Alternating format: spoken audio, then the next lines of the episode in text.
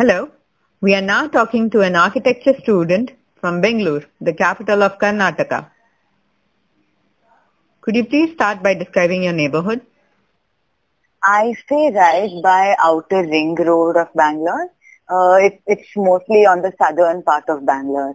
Uh, this part of Bangalore where I stay in is quite planned, in the, as in we have like a lot of uh, open spaces in between which can compensate to the built around where I live in. Um, also, like there's a lot of commercial establishments around where I stay. So it's uh, like a lot of convenience stores and all of that. So it's it's a good facility around where I stay here with uh, wide roads and all of that, unlike the other uh, congested parts of Bangalore. All right. Where do you like to spend your time outdoors? Uh, usually, like since uh, we are all in, we do all come under the student age student age group. We all uh, like to hang out either in any of the eateries in Bangalore, or uh, say we like to cycle around uh, near some huge parks of Bangalore, or hang out in places like movie theaters and malls, and places like that. So, could you describe these three kinds of places that you've talked about? That is eateries and the park Definitely. and the hangout Yeah. spots. Yeah. So eateries in Bangalore, they come along with the rich history that they carry. Like there's uh, the authenticity of these eateries actually describe the whole experience of uh, our eating in the whole space and in the surrounding area of that. Say like uh, fewer, it comes like a routine in Bangalore. Like in either in the morning you go cycling near Lal Bagh or walking near Lal Bagh or cycling near Cubbon Park and then go have uh, your food in MTR. It, it it's like a routine. It's like um it's like a ritual that different people of different age groups like to do. And then um and this routine might go different for uh, many different uh, many people. And then uh, this is just about the morning. And then in terms of afternoon, places in Bangalore differ. Again, it's about eating because people would not want to spend their afternoons in any of the parts. Again, nightlife of Bangalore is as usual very popular. Depends on all the different kind of bars or pubs we go to or you know, maybe uh, all the drives around Bangalore and all the treks around Bangalore, which which also include night treks and begin at night, end in the morning, start at start in the morning, end in night. So it's all a very different experience and varied kind. It's mixture of everything. So there's no time for anything in Bangalore. Everything is constantly running, just like some other cities like Bombay. Just like, uh, but only difference is um, Bangalore has always connected, it has always this connected authenticity and some old world charm that all the age groups, uh, there's no barrier in here. So everybody does everything. You can see an old man sitting by the bar having a drink along with some very young people with them. And you can see um, young people going to a very old restaurant and still enjoying the food. And it may not be continental or something. It's still very Indian and old world and still young people cherish the experience of uh, having or roaming around in very old places in Bangalore. Could you describe Yeah. places that you actually stop by maybe? Okay, yeah. So for me, it depends. Like uh, right now, I just finished my internship, but during my internship, I had uh, I created a different routine for myself. Like I discovered new places in there, but uh, it just added upon to the places that I normally go to. Like for breakfast, there are these places called darshinis that people go to, which have really good. Um, I'm talking in terms of food here. Uh, in like um, darshinis are basically um, places where people go to like uh, before work because they are very quick in service and good in taste, things like that. And then uh, I encounter many metro stations, and there are many metro stations in uh, Bangalore which have a lot of uh, um, activities in them. For example, there's this uh, metro station in Cubbon Park where you have uh, like this one stretch of uh, rock climbing and then like holding, uh, rappelling and all of that by the staircase in the metro station itself. So it's kind of giving you an idea of what you are going to do in this area of the metro station, like when you get out of the metro station. Um, and then some other places that I go to is uh, like uh, all of these old heritage walks in here. And then where I studied is in Basavanagudi. It's a very old uh, area. And because I studied architecture, there were a lot of old villas that we got to go to and see how they've been re- restored and like something that could interest uh, people of our uh, academics. And then, mm, where else did I usually go to? Again, it has to be somewhere paintballing or bowling. It's all nearby. And some other okay. activities like that. Yeah. And then it could also include um, yeah, pretty much it. It could also include few other sites that we had to visit during our academic, which made us explore more of Bangalore, as in the public spaces. Like we once had to renovate one of the old hospitals in Old Madras Road.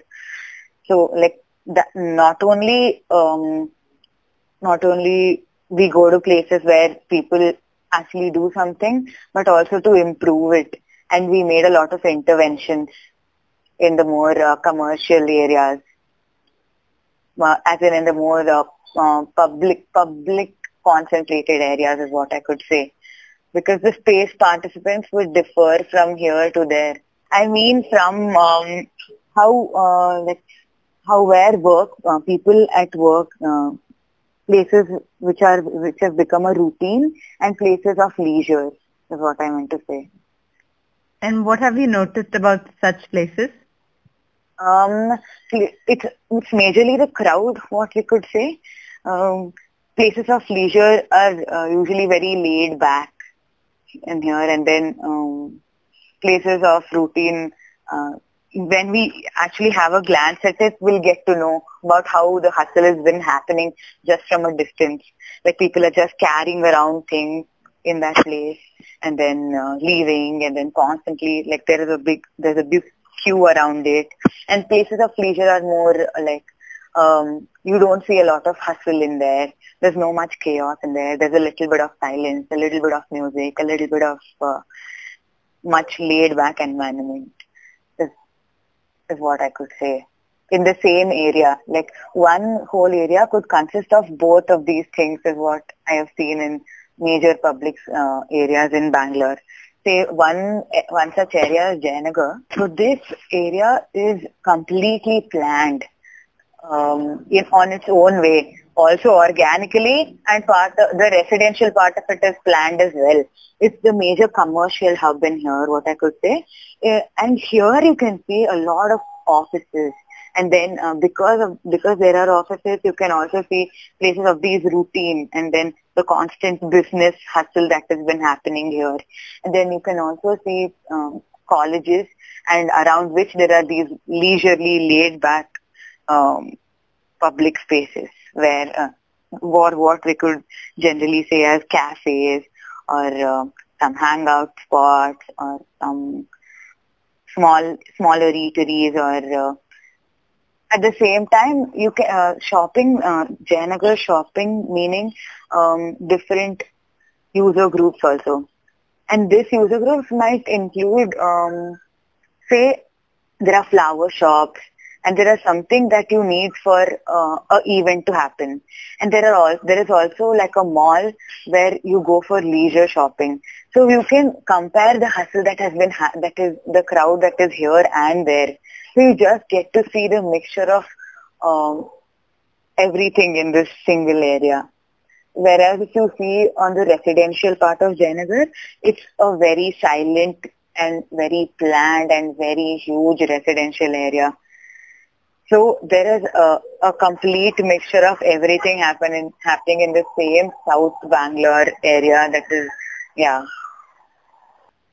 So what makes you comfortable in all these places? What do you like about all these places that you've mentioned? Mm, I w- there are different things actually, but uh, w- mostly what I would say, um, it it depends actually. Say uh, I, right now I am uh, it it somehow suits all the moods. Say if um, okay, what do I say about this? Mm, what do I like more? Just walking by it, I would know that to, for this mood of mine today, this place suits me the best or something of that sort. Um, and there is a place for every uh, sort of uh, like if we eventually figure out during our experiences that I know during this time I need to go here and that might calm me down. I know this I need to go here and this might um, motivate me to do something better that I'm planning on doing or some sort of experience like that. Like it's a di- it's a differential spatial experiences for me depending on the type of things I want to do. I don't know if that's how uh, everybody perceives it, but mm-hmm. yeah. So, are there any public spaces that you would avoid as a woman? Mm, mm. It has to be. It has to be places like Majestic, because uh, and few other um, completely commercial areas in here, because um, the kind of crowd we get into because uh, we are not um, really exposed to the type of people that, uh, that could be in there, right? Like you never know who would who would go there and who would not go in there. But there is, uh, but you always know by uh, when you look at it that it could be a little risky for you going at that time of the day or the some maybe you can even in the mo- even in the daylight you know that uh, you that's the crowd you do not want to enter into. That could be somewhere like KR Market and Majestic main core market areas, which you know you have to get into if you have no other go, but also there is a risk of you getting in there. Otherwise, like if if it's if it's about us getting out at night and all of that, um, that's definitely a risk again. But um, that is that is a risk that we have bought bought on to ourselves. But and we know how to deal with that part of the city if we go. And but this uh, but marketplaces are somewhere where we cannot we do we are not just we cannot judge the crowd in there at all. There are mixture of different people that's there everywhere, but uh, it's a little it's a little different when it comes to such places. Uh, could you maybe describe the marketplaces? Yes.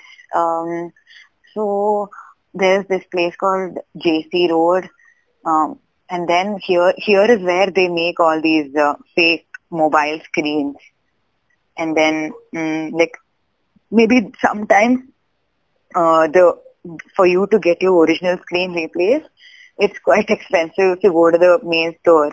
So uh, this road, uh, this stretch of Bangalore usually um, masters in making fake things and then hacking and uh, selling all the jugadu things is what if I could uh, emphasis um, put an emphasis on. Um, so we cannot really trust those people, but we still want that service to happen.